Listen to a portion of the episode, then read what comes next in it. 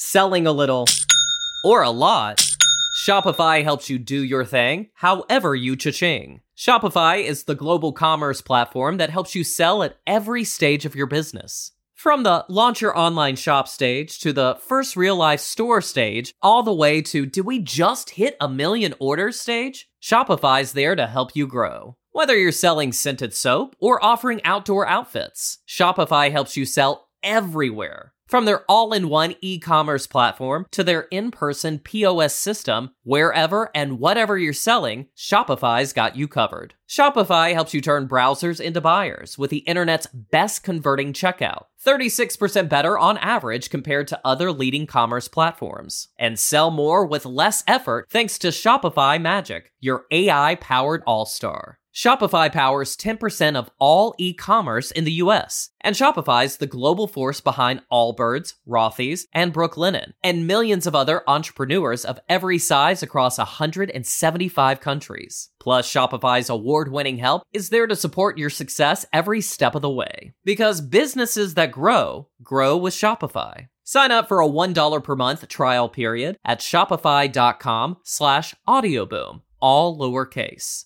Go to shopify.com slash audioboom now to grow your business no matter what stage you're in. Shopify.com slash audioboom.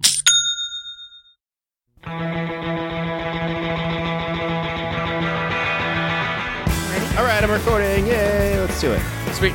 Uh, then we will sync in five, four, three, two, One. Sorry, that was slower, but once I got to three, it was like, can't speed up now. That's beats the whole point. You'll lose Joanna, that's for sure. Oh, he'd lose me too.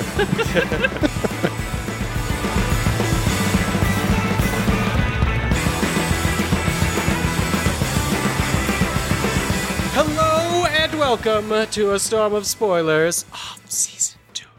My name is Dave Gonzalez, and if I had to set a Tremors movie in any place or time, I would set it in a 1980s California shopping mall.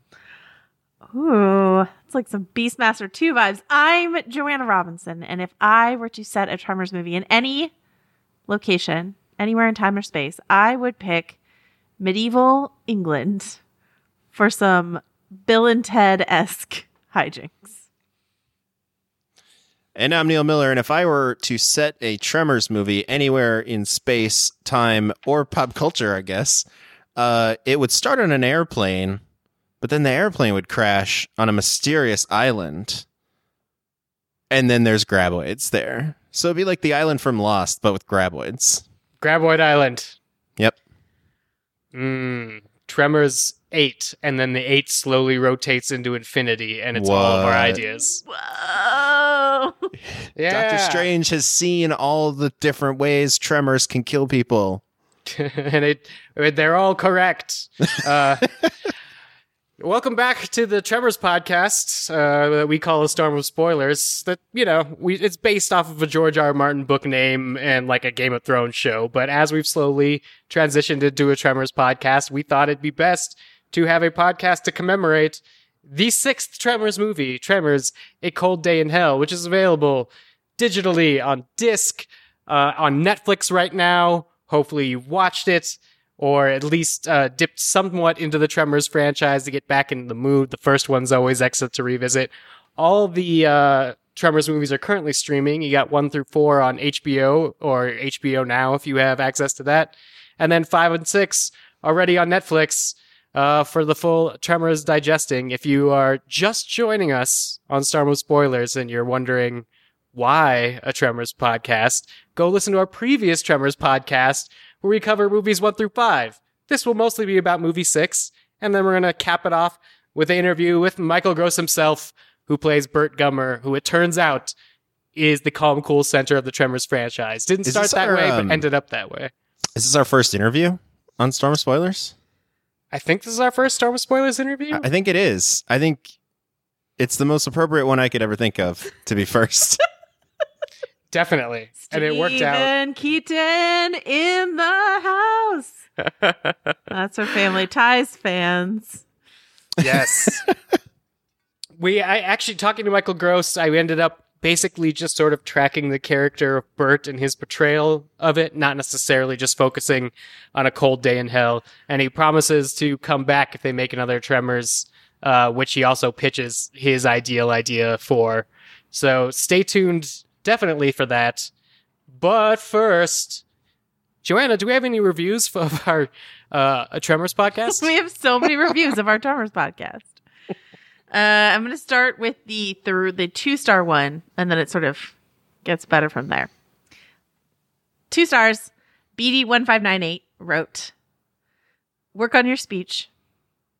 Joanna, you do a lot of podcasts, and for someone that speaks and writes for a living, you need to listen back to your episodes and try to improve upon your speech patterns or have much heavier editing. You have some insightful contributions, thanks, but they are buried in the sheer amount of, you know, um, like, uh, like, this is consistent across your cast and in Lost in Space review. I can't even get through a few minutes to hear what you were trying to say. Overall, these casts could really benefit from effort in trimming, editing, and structure. So that's one review. I have a question. Mhm. Do these people, do the people who write these kind of reviews, do they mute it when I'm talking? Like, are they not listening when I like space out randomly in the middle of an episode? Come on, guys. Uh, or uh, like also are these people they don't care that I call thing like Star Wars and Star Trek I interchangeably use those all the time and That- can't pronounce a foreign sounding name for the life of me. literally once that you did that, the Star Wars Star Trek thing. Okay. It's only once that you've caught me as the person who's editing this show, dear reviewer. Let me tell you that there are things that I do cut out. All right. There are, I just, I feel like there's just some standards application inconsistencies here. That's all I'm saying. Five stars. An unfortunate announcement from the Doctor Abides. On May the 4th, in the year of our Lord, 2018, I fell down. Podcast remains five stars. Oh, no. Oh no! Sorry. Oh, Doctor abides. he was my proctologist. Um. All right. I'm. I'm, I'm just gonna do a couple more. Um. If I could have one character trait from each host, five stars from David, quote unquote, no facial hair. I. If I could borrow a character trait from each host, I would borrow Joe's ability to discuss a million things in the most likable way possible. Thanks. Seriously, I think Joe has more than five podcasts and she never seems to run out of interesting things to say. That's not true. I would borrow Dave's ability to respond to any topic Joe brings up with thoughtful insight. I have no idea how he knows so much. He must be Uatu the Watcher in disguise. and P.S. Ah, okay. Sidebar. Before I read this review, before the podcast started, I had to ask Dave what Uatu the Watcher was, and he knew the answer. So that just fulfills that part of the review.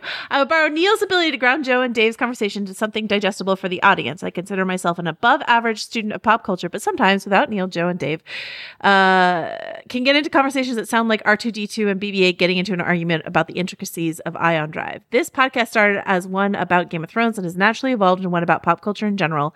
Now that I'm old, I don't have as much time to explore bad pop, pop culture like Iron Fist, and I appreciate having a group of people I trust filter out the bad for me, the solar eclipse glasses for my soul. Now, I vaguely remember someone on the pod saying that if I wrote a review, I could request a topic. Since I'm expecting a newborn any day now, how about doing something with baby friendly entertainment? Uh, David, quote unquote, no facial hair, I or L. I think it's I. Maybe it's L. Um, we will think on that. I, I think right now, Dave, correct me if I'm wrong. There's some some of that going on over on the Fighting in the War Room feed. Uh, Well, two of my co-hosts have like yeah young children, so uh, very occasionally we dip in one of our uh, quarter quells. Which, if you haven't listened to that other podcasts, every twenty five episodes we have a quarter quell where each of us brings a movie that you could watch, and then we talk around like a topic. We had movies we wanted to show our hypothetical children, or in their case, like real children. That might be a good one to go check out. Uh, I think for this podcast.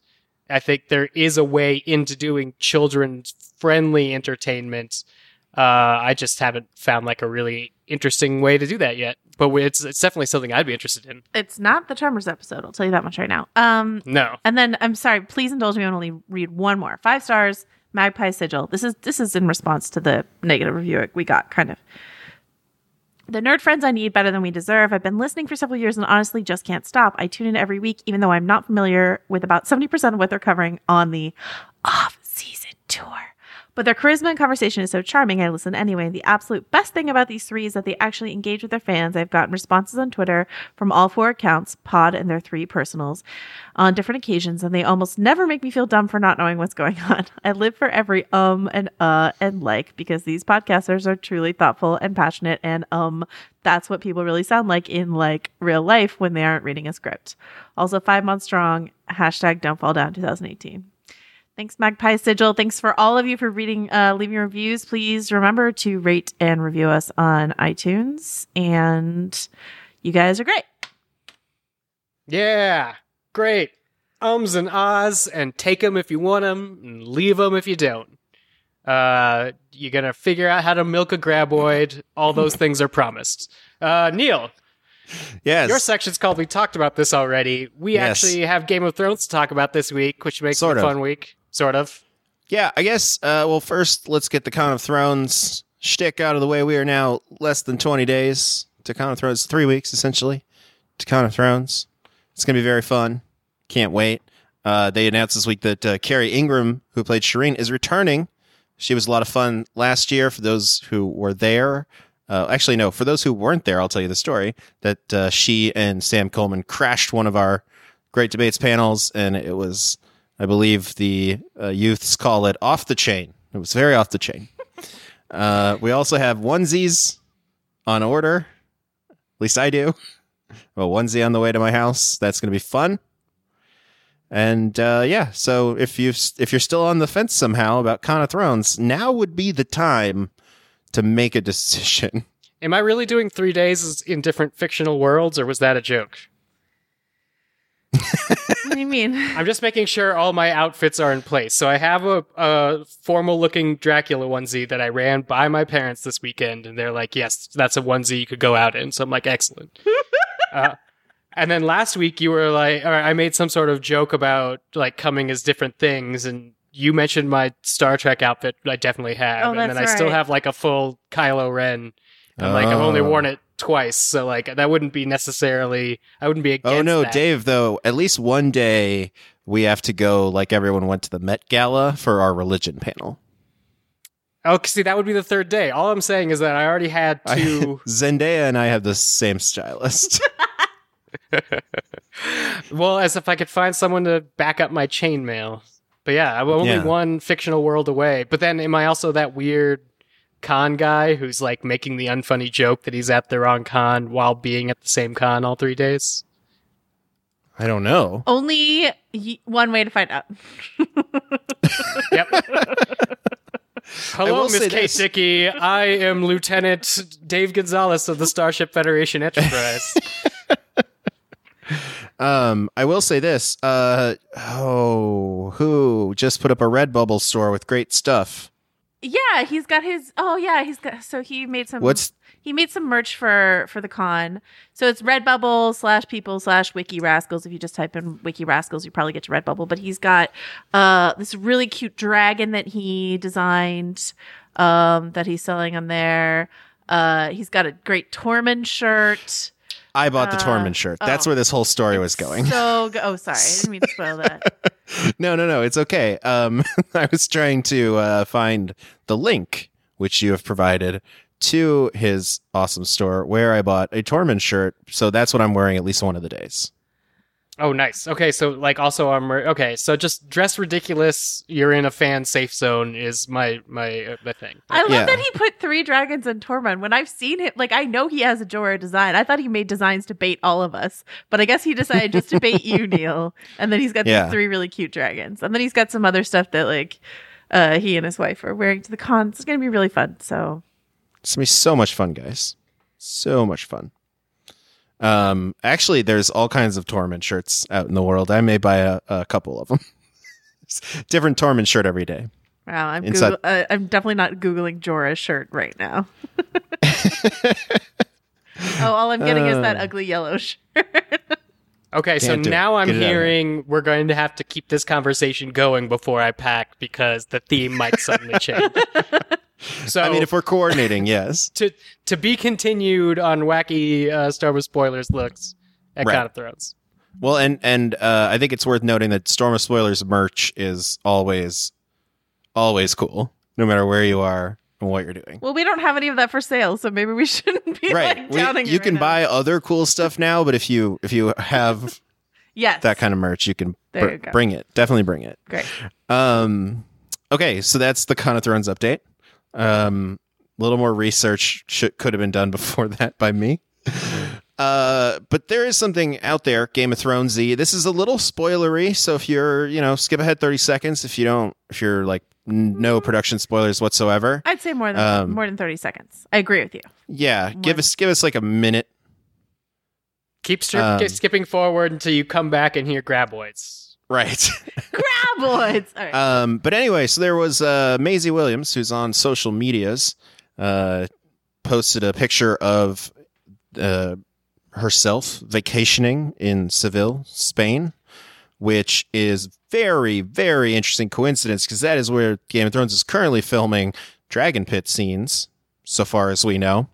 So there's a lot of, uh, and here's what I love about this. I love the just the Joanna level journalism. Um, I know I didn't, I don't think you wrote about this yet, Joanna, but like whoever wrote this post for Watchers on the Wall is like, as you can see in the sunglasses, there's a reflection that No. matches up to this facade. I want to I want to give it even even more credit. It's so Watchers. It's a great post on Watchers, but they got it from Reddit. It's the redditors who figured it out, and it wasn't even Maisie Williams' feed. It was her boyfriend's feed. Ah, yes. So they pulled it off her boyfriend's Instagram and anal- and enhanced and enhanced on her sunglasses to find the hotel, the recognizable Seville hotel, uh, Sevilla the Alfonso 13. reflected in her sunglasses. I mean, they're big sunglasses. It's not like they had to like zoom in that hard, but yeah, you're right. Thank you. I mean, bless you Yeah. for calling it. It was great. Joanna level investigation. That's really charming. But well, it's um, and so so that is of course a hotel where the cast stays as well, which I think is uh, also interesting. So safe to assume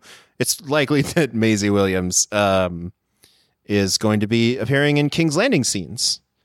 Joanna, what could she possibly want to do at the Dragon Pit? God, who likes to go to the dragon pit? I mean, we should point out actually, I mean, being really honest with you, I mean, I'm being facetious, but being really honest with you, Lena Headey has not been spotted down there. So there actually Mhm. are some question marks as to what Arya would be doing there. I mean, your first guess would be she's in King's Landing and maybe at the Dragon Pit to assassinate Cersei for some reason, for, Right. For a whole list of reasons. Uh, but Lena Headey has not been spotted in Spain, so we don't know for sure if she's there. Oh, maybe she doesn't make it all the way to the Dragon Pit. Mm. Interesting. I mean, there is an idea, like in the back of my mind, I'm thinking, is it possible that there are scenes at the Dragon Pit after this is all over?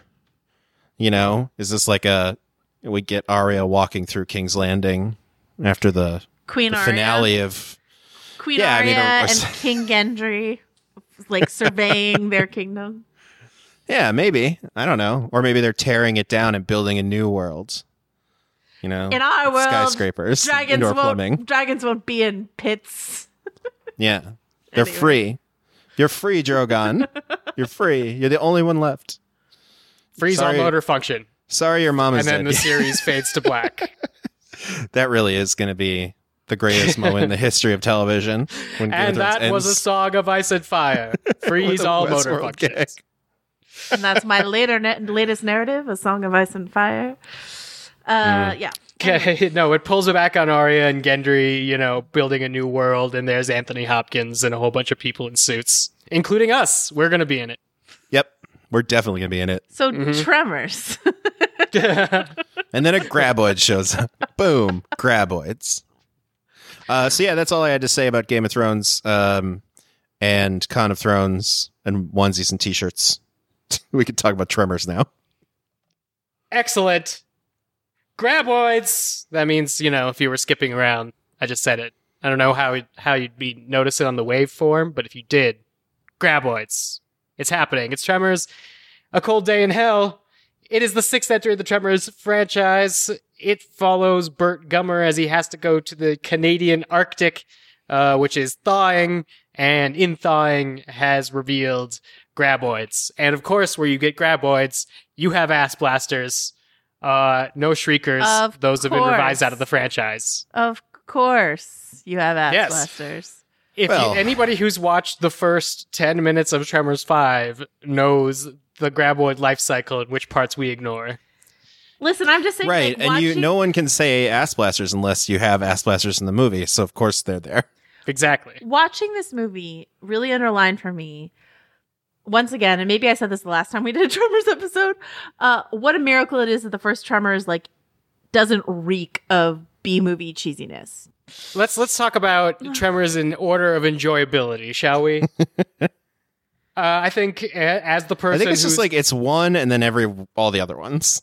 oh, there's a very specific order of all the other ones. Oh, okay. Neil, there's one, there's five because five is balls to the wall CGI graboids in South Africa that rips off Jurassic Park for a lot of its action sequences, but really effectively and kind of tongue in cheek wise. Uh, there's four, which is the flashback one, which is just like a, I think we, as we discussed very honestly on our previous Tremors podcast, is just like a really, you could feel how low budget direct to video it is. That like some of the sets are just sheets, but they're doing like the bare minimum land shark sort of funness.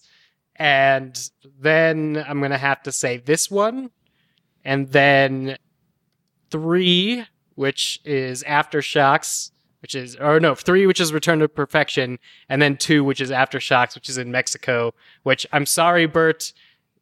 And, uh, what is it? Burt and Eddie go to Mexico, and that's the one with the Shriekers, which are the heat sensitive Velociraptor ripoffs, you mean uh, that cannot fly. you mean earl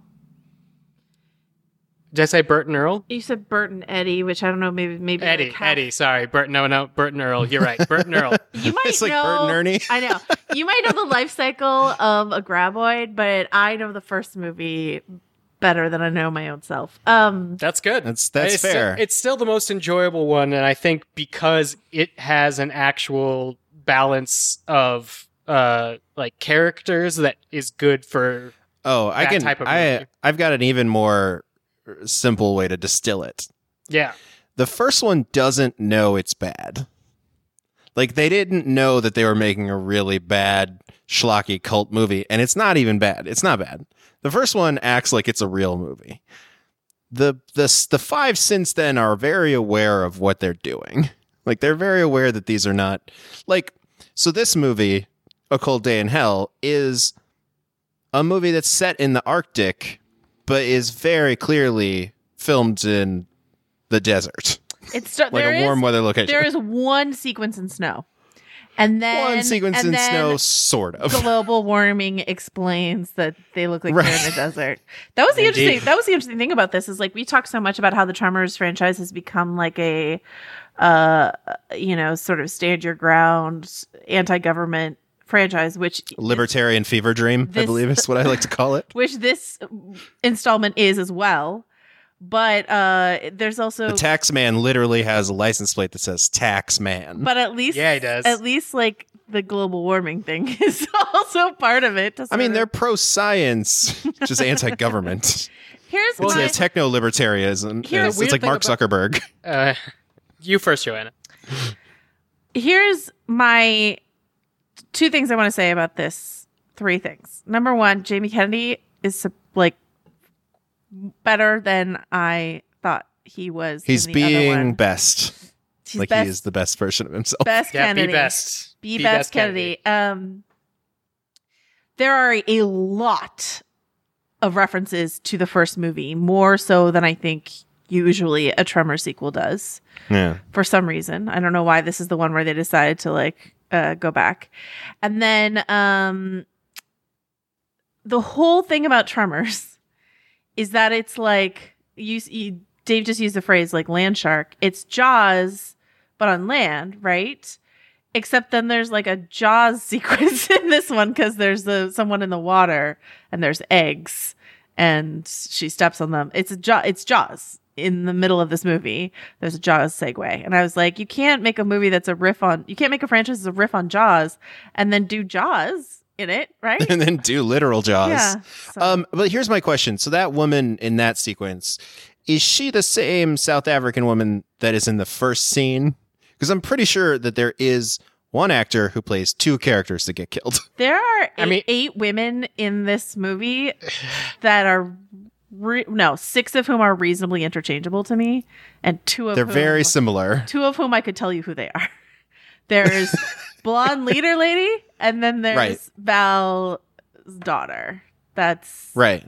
and then there's the other ones, and I don't think I I I can kind of pick out. Well, no, I the pilot obviously I can pick out, but like the the guys, I think I can pick them all out.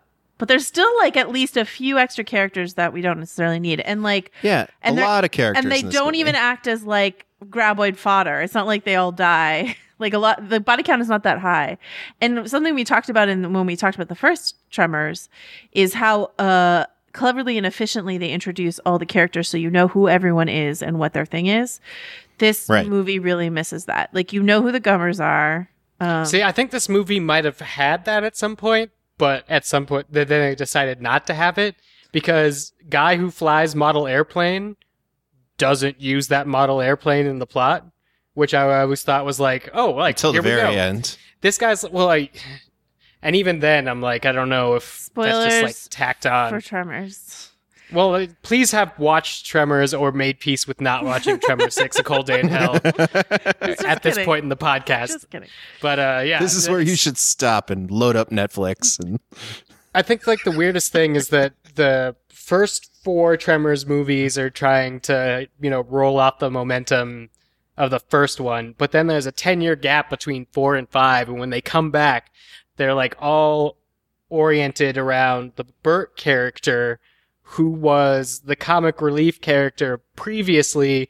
So it changes the whole formula, at least of how the movie's supposed to work and sort of changes my expectations of it where it's like even I think last time we did Tremors podcast, I was like, you guys really should dip in and check out five. It's like dumb fun.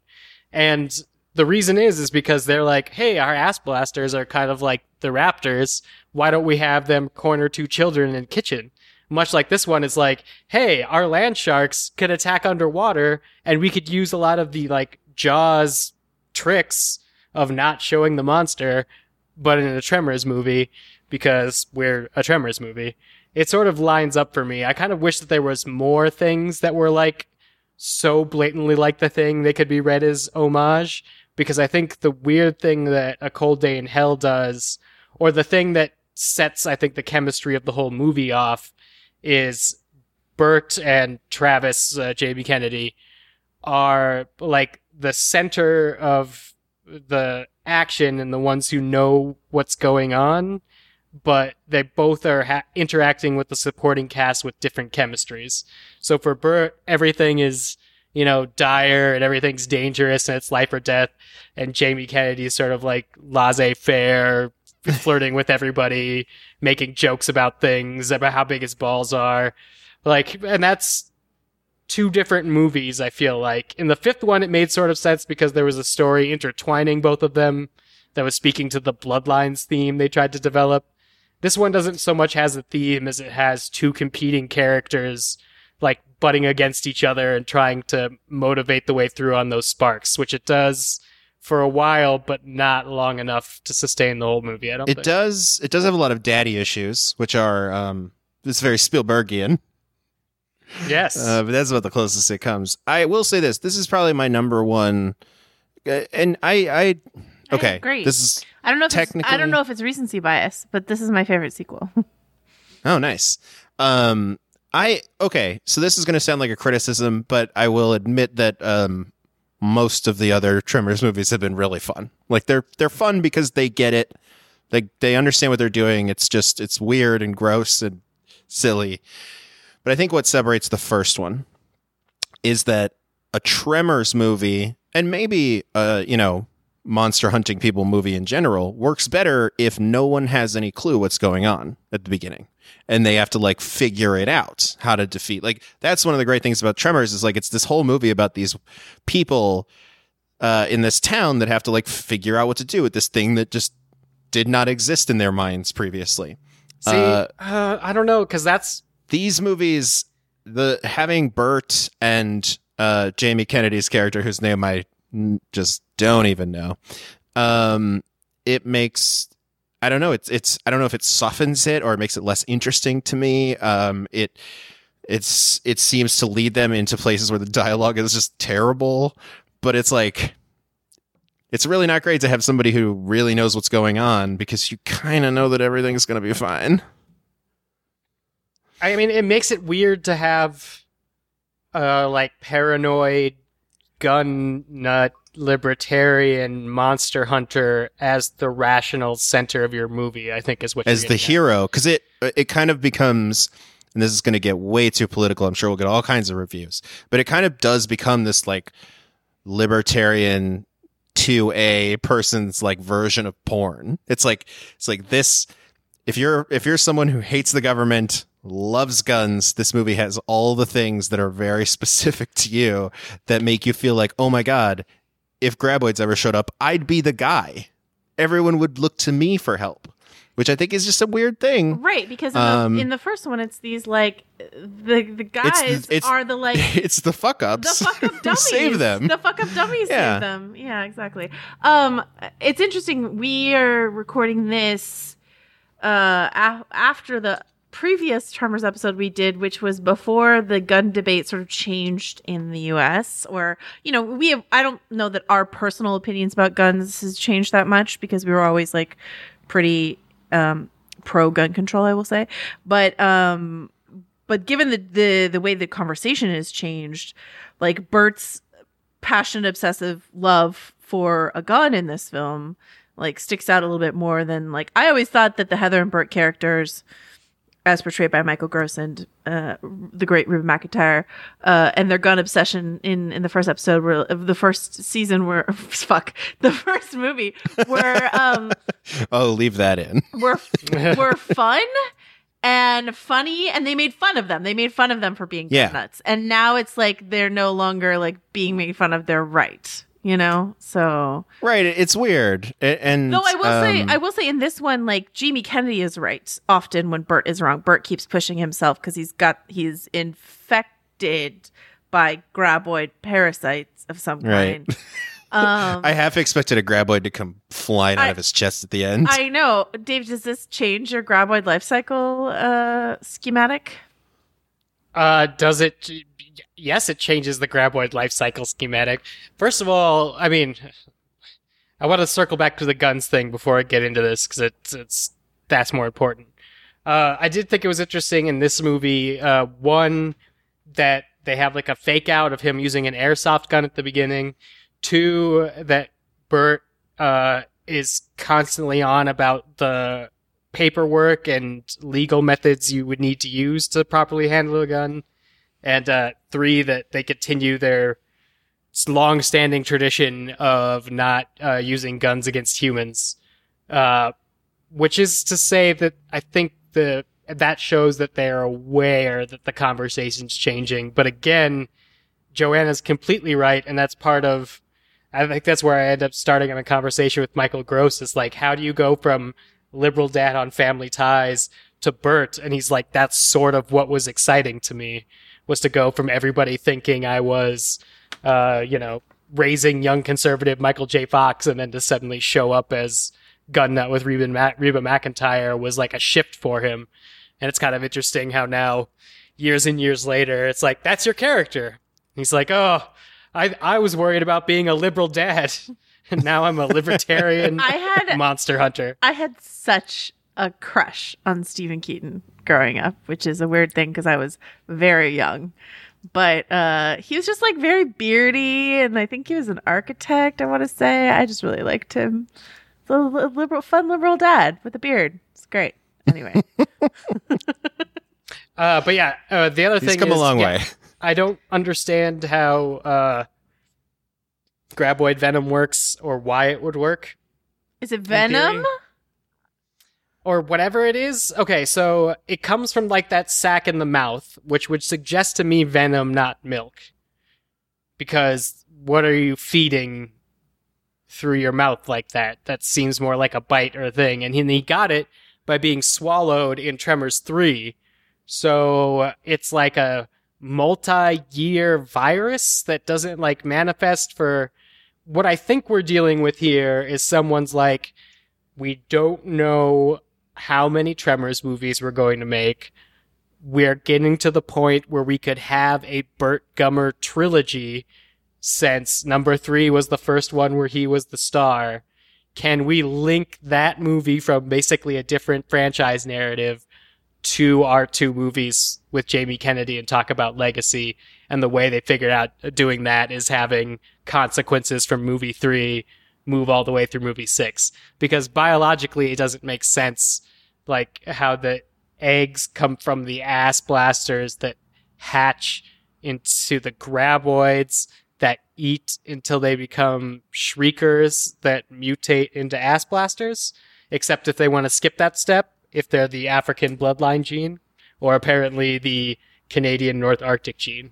Man, this is just not what I signed up for when I like pushed all of us to talk about Tremors in the first place. I I love that we are out here yarn walling the Tremor cinematic universe after two straight weeks of Infinity War.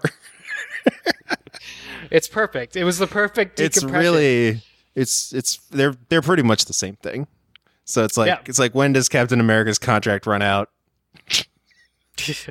we gotta we gotta we gotta wrap up the Burt Gummer legacy, guys. Right. Because he has to go on and uh, make a Sherlock movie or something. I'm really getting it crossed up now. Um, I had other thoughts. Oh, that was a Robert Downey Jr. joke. Okay. Um, yeah, it was definitely. Great. Um, I would like to say that uh, this film, the production value is pretty much on par with everything but the first one.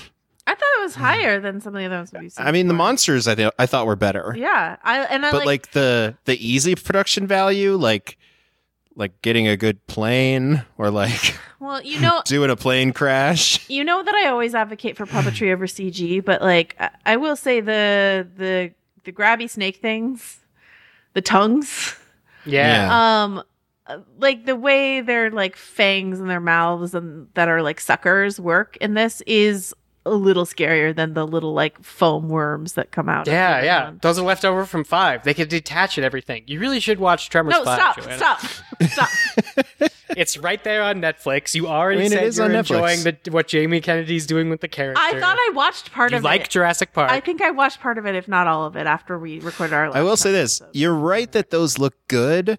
Did we need like a 10 minute scene of like one by one people trying to kill them?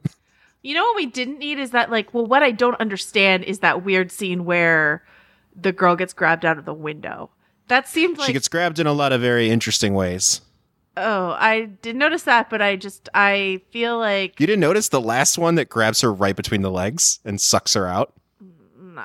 Um, like really specifically between the legs. Like I was like, oh, great, uh, great. that great, was a choice. Um, I was more. I think maybe I was in the full throes of like I am frustrated that they can't save this person because it seems really easy to save this person. yeah, because like no one had a knife. no one could yeah and he was like it was one person was barely trying to hold on to her hand and no one else who was also there like was going around to try to grab her by another appendage and then you've got the like um and so that that like bothered me but they could have easily fixed it if like it had been bert trying to save her and then he got like attacked by his like stroking parasite thing and he let her go because he was debilitated or something like that um there's also the callback to the first film where Jamie Kennedy's trying to get a blonde leader lady to like take her pants off because it'll save her. And I'm like, whereas that was like, I don't know why, but I, it struck me as like weirdly charming in the first film. And it was like real gross in this one. um, so yeah, but I, you know who I did like? Simpler times. You know who I did like start to finish? Uh, Val's daughter, Val Jr. I think she's like Valerie, right, or something like that. I really liked that Yeah. character and that actress. And if the franchise wants to go forward with her, I would be into it. And it almost did. Good pivot point to talk about the not happening sci-fi Tremors series anymore that was going to star Kevin Bacon raising a daughter in perfection. So we got like it's weird because at that at the point this movie was in production, uh, I don't know if the two were aware of each other, but they were definitely both planning on going forward with that character. And now uh, Tremors: A Cold Day in Hell is going to be the one that debuts think- the only version of it apparently. Wait, so they're. Are, are, do we know that they're not connected? Because I think that they would were explain. not connected. Oh, because if they were, that would explain why there's so many callbacks to the first movie in this one. I know. What But if, if now it that I know they're not connected, that's back- interesting. A backdoor pilot or something like that, but it's not. Yeah. Uh, no, it was like it was. I I don't know. I can't think of a. Oh yeah, yeah. It's like when it's like when the X Men movies and the Marvel Avengers movies both introduced Quicksilver, but it was two different Quicksilvers, Yeah, We would've had two- it's like. and you We would have had two Val Jr. lady versions. yeah, you just had to deal with the fact that there were all of a sudden two Quicksilvers. Only one of them made it out of that particular thing alive, but still, there were two Quicksilvers for a time. There would have been like two Val's daughter. I mean, like if that's like because you could kind of accept like if you bring Kevin Bacon back and do Tremors, and I'm actually glad that TV series is not going forward because I don't need anything. Um, really interacting with the first movie any more than these sequels, which are like fun to watch. I'm not like bagging on them. I think they're fun to watch. Oh no! Um, Don't get us wrong. We love these movies. love love might not be the word that I look for, but they are really fun to watch. Dave and I love these movies. But um, but it uh, but but like the overlapping parallel storyline might have been a little too much to handle. You know. for sure. Yeah. I it feel like also, I think, would have been a very like disparate situation, like visually, because the sci-fi shows are probably a little better looking than some of these movies have been. Mm, maybe. I Like this, I will agree with you guys that this is the best looking sequel so far, like from a from a monster standpoint. But they they look kind of cheap. I'm sorry to say, they're very cheap. Yes, And I, I feel like if sci-fi were doing a series with Kevin Bacon, they would have been putting okay money into it. Yeah, I mean their their their version of the Mist that was sci-fi, right? The Mist that looked I- pretty good. I thought. Yeah. So Yeah. So I think that would be another weird thing that they did or that that that would throw people off because it's like this doesn't feel like Tremors. Like cuz at this point what feels like Tremors is a movie set in the Arctic that's clearly filmed in a desert. yeah, I I have counterpoints, but I can't record them and broadcast them to a podcast audience. So you're right, Neil. Everything you're speculating about the sci-fi series is definitely how they were planning to do it. Oh no. I never said anything publicly otherwise. Uh, all right. uh is that so is this a good segue into your interview with Michael Gross? I, I believe so. Yeah, we gonna we could we could do that right now, guys. Stay tuned for me talking to Michael Gross about what it's like to play Burt Gummer over six Tremors movies, and maybe a seventh. Here we go. All right, guys. Uh, you're about to hear my chat with Michael Gross. Uh, Michael and I were connected over a cell phone connection that then went bunk, so I had to call him back on his cell phone, and that's the recording you're gonna hear. It's phone to phone, old the old-fashioned way, you know, back in the day, before Skype. Let's do it. So at the very beginning, when you encountered Burt, you were coming off of Family Ties. What like drew you to such a drastically different character? Well, um, uh, that's a good point. Uh, for, what drew me to um, to Burt in the first place was he was well written from the beginning.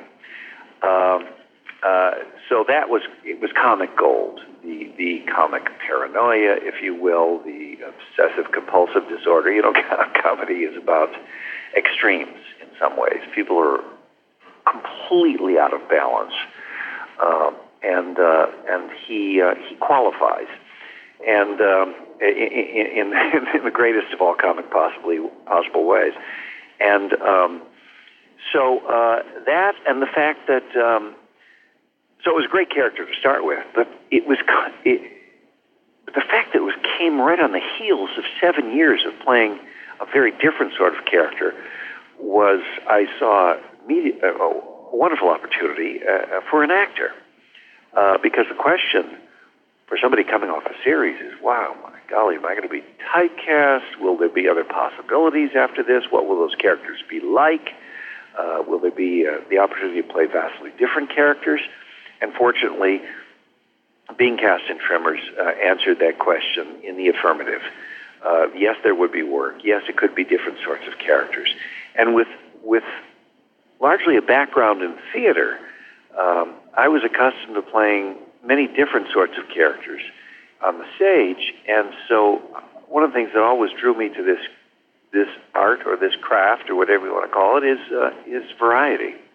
Playing characters very much unlike myself, playing characters very much unlike the, the character I played the day before, or the week before, or the month before. So I do love that variety, and uh, I think I probably feel more at home uh, freelancing than I do having, um, you know, a single job. Let's say on a television show. I think I, I although I immensely loved Family Ties and the opportunities it gave me, I think I feel more at home in the in the freelance world. Um, honest to God, if I wanted steady work, I would have done something else for a living. You know, um, you know, I I never expected to have steady work as an actor. It's been a blessing, but um, variety is one of the things that, that that that drew me to this. You know, one day you're the cowboy, the other day you're the Indian. One day you're the good guy, the other next day you're the bad guy and I love that kind of uh, that kind of career. You know. Yeah, I mean, I think even within Burt, you see like some change, especially in the first two movies. You, as you said, he's some sort of a comical outside uh, loner that gets pulled into these, you know, fighting these monsters. But in the third movie, Burt sort of has to take over the lead as uh, the the person who's dealt with all of this before and is the most senior graboid hunter. Did that change your portrayal of him at all, since he wasn't necessarily isolated as a comic character, but had to be the protagonist of the movie?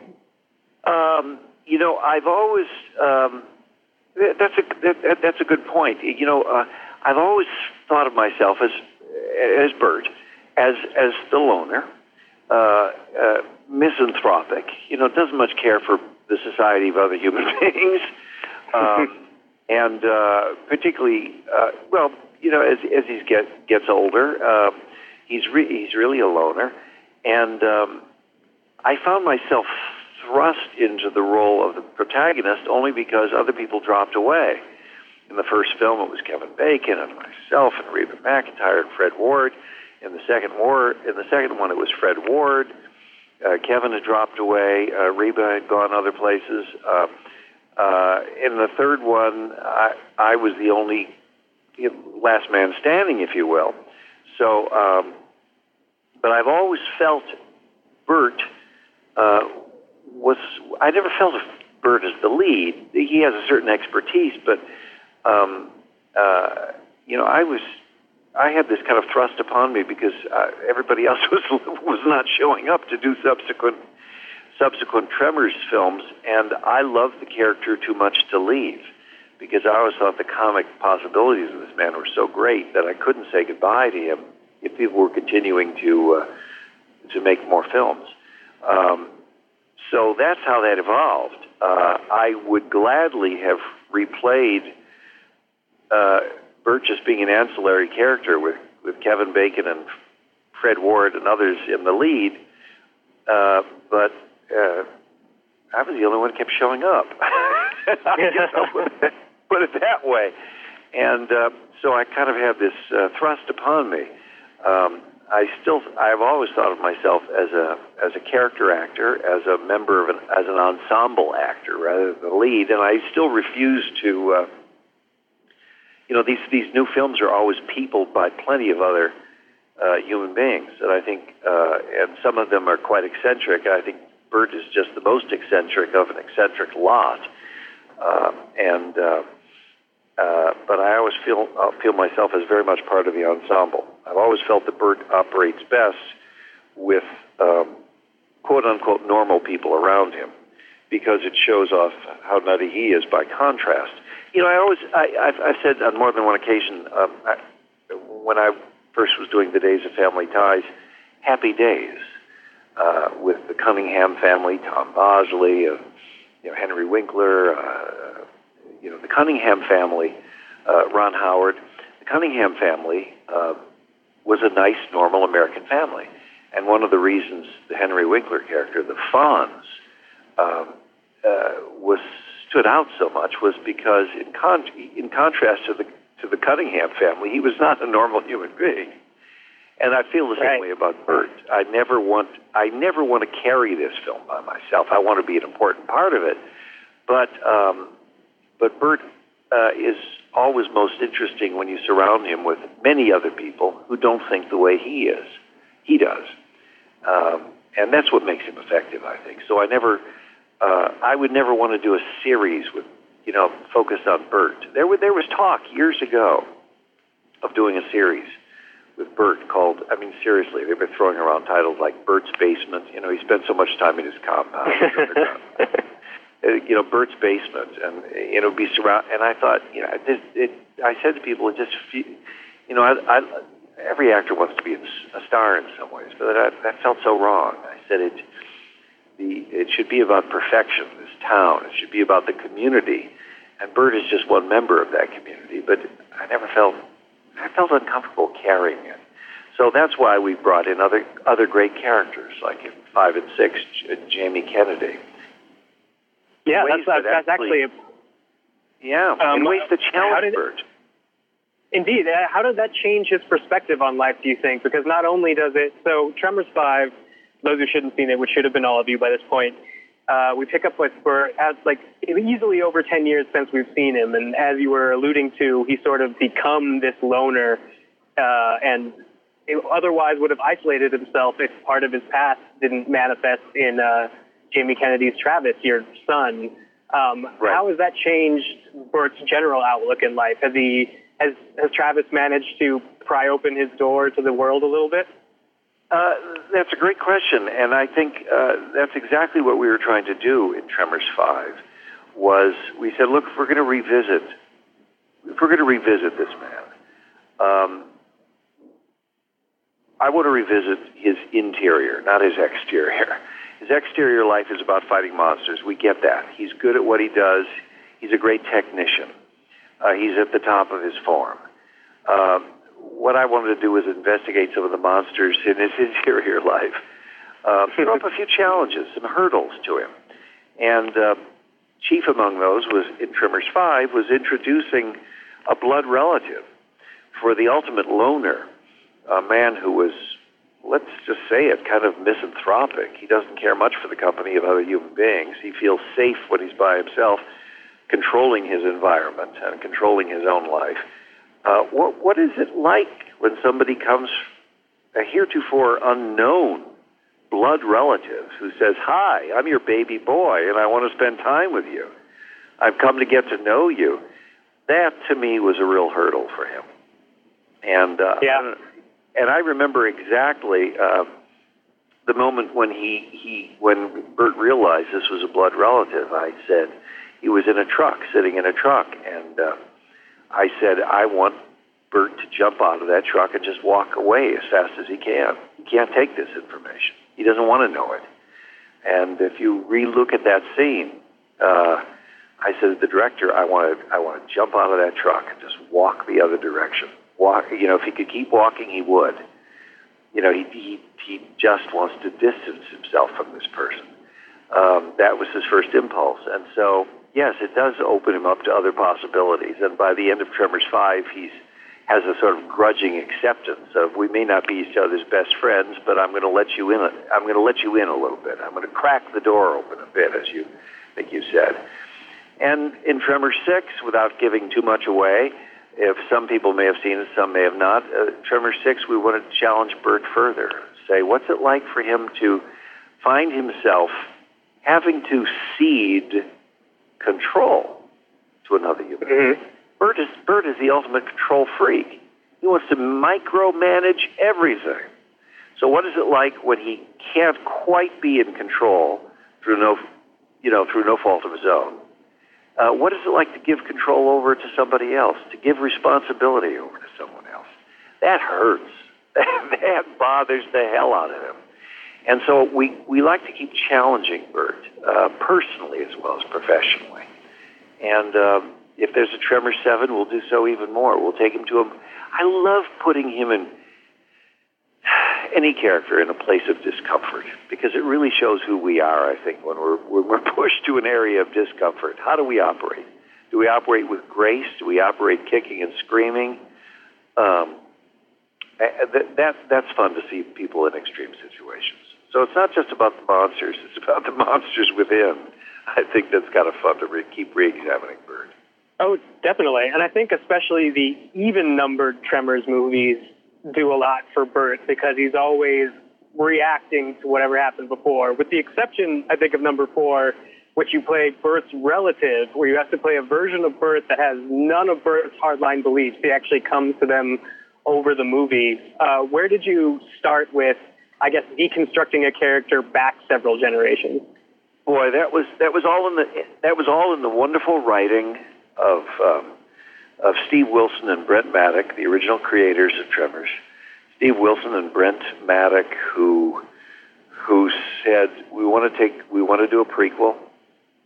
We want we we want uh, and that was up until that time, even even including number one, which was of course so fantastic, the most interesting time I'd had as an actor, because it was the journey he took from this rather snobbish man, Hiram Gummer, uh, Burt's grandfather, coming from the east into this hard scrabble, God God forsaken town of rejection, Nevada, and uh, coming rub having to rub elbows with people who he didn't much care for in a town that he'd rather not be in, um, uh, and and over the course of the film, learning to not only appreciate them but love them, and and finally decide they were worth defending.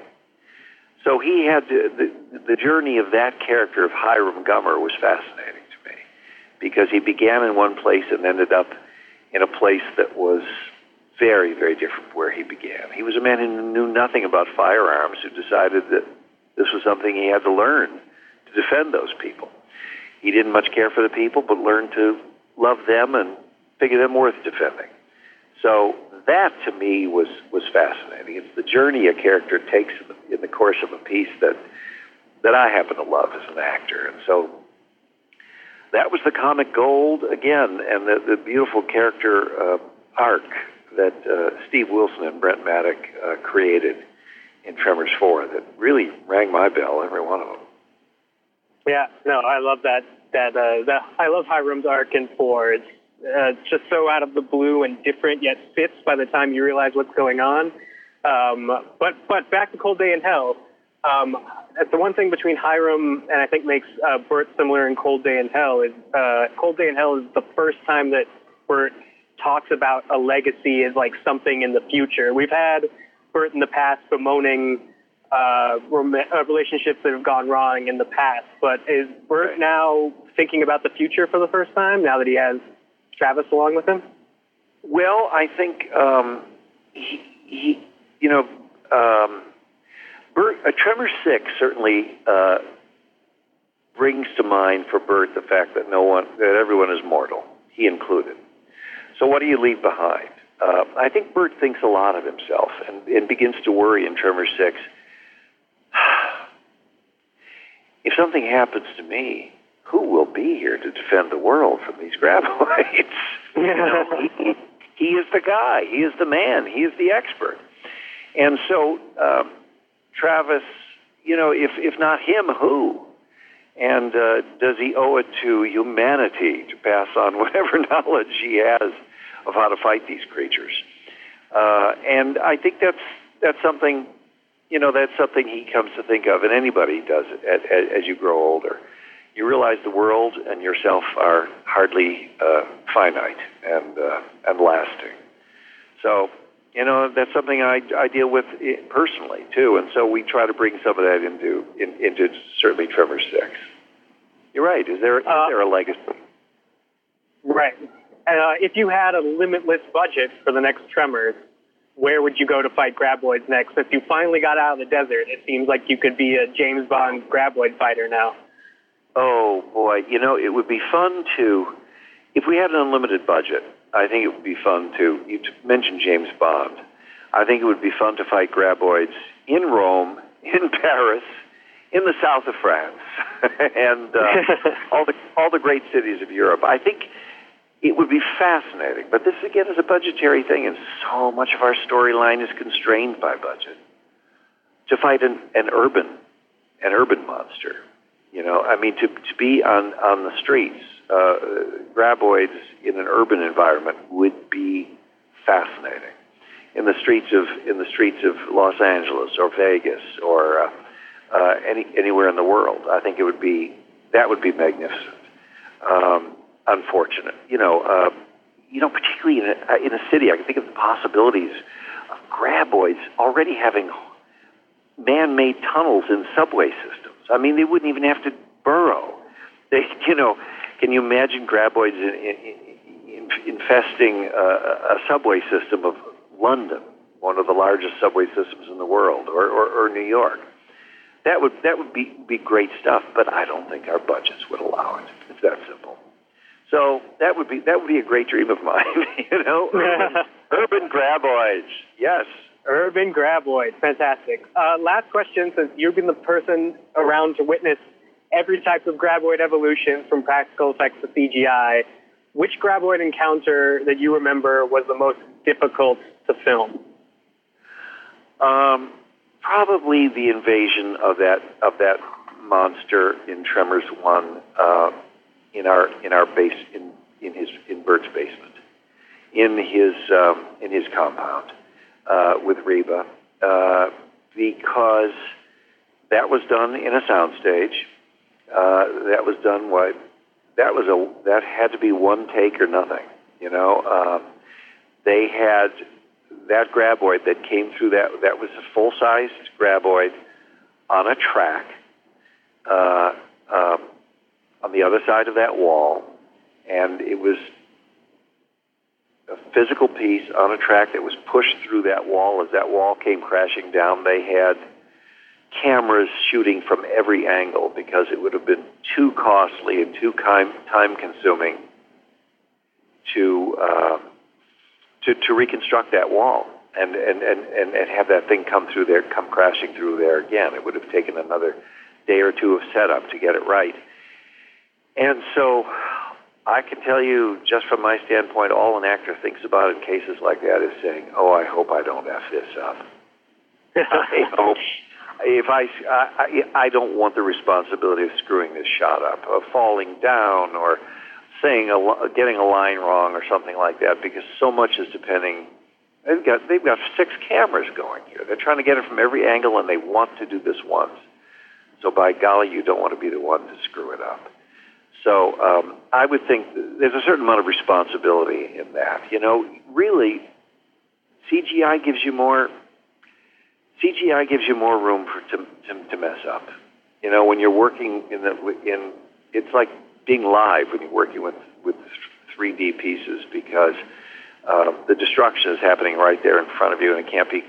It's not on the computer. It can't be set neatly into the piece uh, after you've done your work. It's it's a part of the work, and so there's a certain responsibility. It's like live television.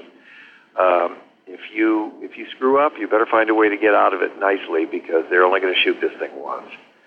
So I guess that was to this day the most, um, which the one in which I've felt the most responsibility because you're always you don't you don't want to be the blame for something going terribly wrong. you know, right. so much at stake and it was just uh, you know that was a full sized creature in a full sized room, and that that uh, that wall came crashing down, and we had to back off or get get hurt by the wall itself, and uh, so CGI in a certain sense makes it easier for you. Um, you've got to use more of your imagination because there's not a real thing standing in front of you, but uh, uh, but it's a little bit easier because you might not actually get hurt, you know, and you, and you can quickly say, all right, let's take two you can't do right. that uh, in in the circumstances that we were that we were set in, in Tremors One. That's for sure. So well, luckily we got it immortalized uh, in the first Tremors movie. Yeah, yeah, and what a you know, and to top it off with that great line, you know, broke into the wrong goddamn rec room. I mean, that's just, again comic genius. That that that line is marvelous. They've given uh, they've given some, Burt some great lines over the years, and. Uh, and uh, bless them for that, the writers. I owe it all to them. And then also, I'm sure to protect Michael Gross's rec, rec room, uh, just by reputation for time immemorial. Yes, exactly, exactly. So, Uh, thank you so anyway, much for taking the time to talk to us. Thank you. It's been a real pleasure, and uh, yeah, Tremors is uh, one to six has been a great ride. And if there's a Tremor seven, I hope to talk to you again about it. Oh yeah, definitely. We'll have you back, and we wait for it with bated breath, just to know what the legacy of Burt Gummers is going to be. Well, thank you so much. It's been a real pleasure. I appreciate your uh, your time.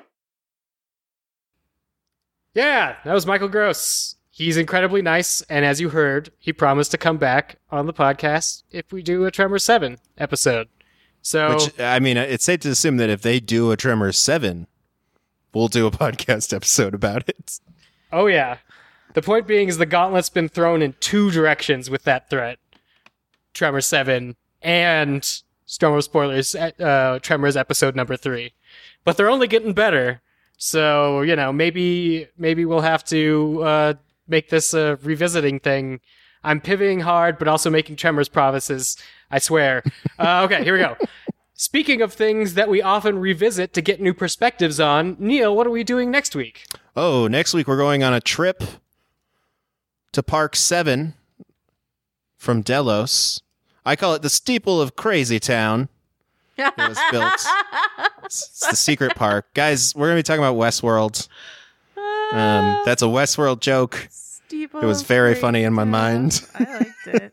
It's the steeple of Crazy Town, which is adjacent to the um, citadel of Crazy Town, which also might be in Westworld. We don't know. Although they're not, all the parks aren't called. We'll talk about this next week. Never mind. We'll just that's that's what we're doing next week. We're doing a Westworld check-in and theory episode. It'll be fun. So if you are you need to be caught up by at that point Westworld season 2 episode 4 in order to fully storm out with us on that episode. Storm out. Yeah. Yeah. No spoilers for future episodes, but like all Crazy Town all the time. We're going Endgame. Yeah, which is not the title of Avengers 4. Oh, we could have done that. We talked about this already. We'll save it for another episode. It's going to be called Uh, Avengers 4. Oh, God. It's going to be called Avengers 4 Graboids. Um, but until next week, when we will, you know, get to choose our white hats and black hats all over again, where can people find more of your work on the internet, Miss Joanna Robinson? You can find me on vanityfair.com. You can follow me on Twitter at Joe Wrote This. My podcast, Little Gold Men, has a great interview with John Legend this week. Uh, and uh, you can hear me talking about Westworld stuff to prepare you for our Westworld podcast on Decoding Westworld and Still Watching colon Westworld, two Westworld podcasts that I do. And Mr. Neil Miller. Uh, get me over there on the uh, filmschoolrejects.com or follow me at rejects where I'll be tweeting about some really random stuff, which is just sort of where I'm at these days. um, but also don't forget to follow our show at Storm of Spoilers on Twitter or facebook.com slash Storm of Spoilers or email us your Westworld theories. Let's go with theories. Let's go with season two ends dot dot dot theories. Uh, just storm of spoilers at gmail.com. Ooh, I like just right for the ending theory. Just go for the ending. Like, what is? How does this season end? I Yeah, that way we don't even have enough. any cheaters. We just have all pure craziness. Yep. I love it. Uh, I'm Dave Gonzalez. You can find me on Twitter at DA7E. Pinned there is my Westworld timeline that I'm attempting to make very accurate because. Oh, that's what I'm doing me. this week. I'm going to read that. Yeah, exactly. If there's one thing I like doing, it's arguing about life cycles of graboids and timelines of Westworld. Uh, you'll see uh, at my Twitter profile. Uh, you can also find my other podcast at fightinginthewarroom.com. And until next week, stay upright. Don't fall down. Graboids! And reset to first position. Not Set to first position. even if a graboid comes for you. Definitely don't fall down if a graboid comes for you. That oh is the yeah, no, time you need to, fall down. definitely stay as upright as possible with the graboid situation.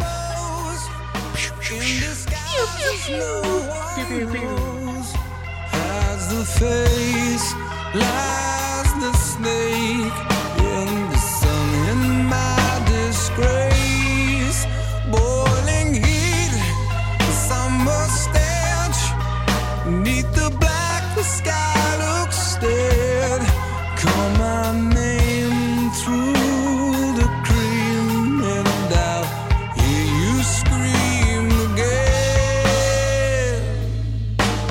Black hole sun, won't you come?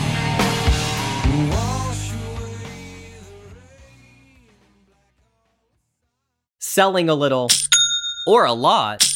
Shopify helps you do your thing, however you cha-ching. Shopify is the global commerce platform that helps you sell at every stage of your business from the launch your online shop stage to the first real life store stage, all the way to do we just hit a million orders stage? Shopify's there to help you grow. Whether you're selling scented soap or offering outdoor outfits, Shopify helps you sell everywhere. From their all in one e commerce platform to their in person POS system, wherever and whatever you're selling, Shopify's got you covered. Shopify helps you turn browsers into buyers with the internet's best converting checkout, 36% better on average compared to other leading commerce platforms. And sell more with less effort thanks to Shopify Magic, your AI powered all star. Shopify powers 10% of all e commerce in the US, and Shopify's the global force behind Allbirds, Rothy's, and Brooklinen, and millions of other entrepreneurs of every size across 175 countries. Plus, Shopify's award winning help is there to support your success every step of the way. Because businesses that grow, grow with Shopify. Sign up for a $1 per month trial period at shopify.com slash audioboom, all lowercase.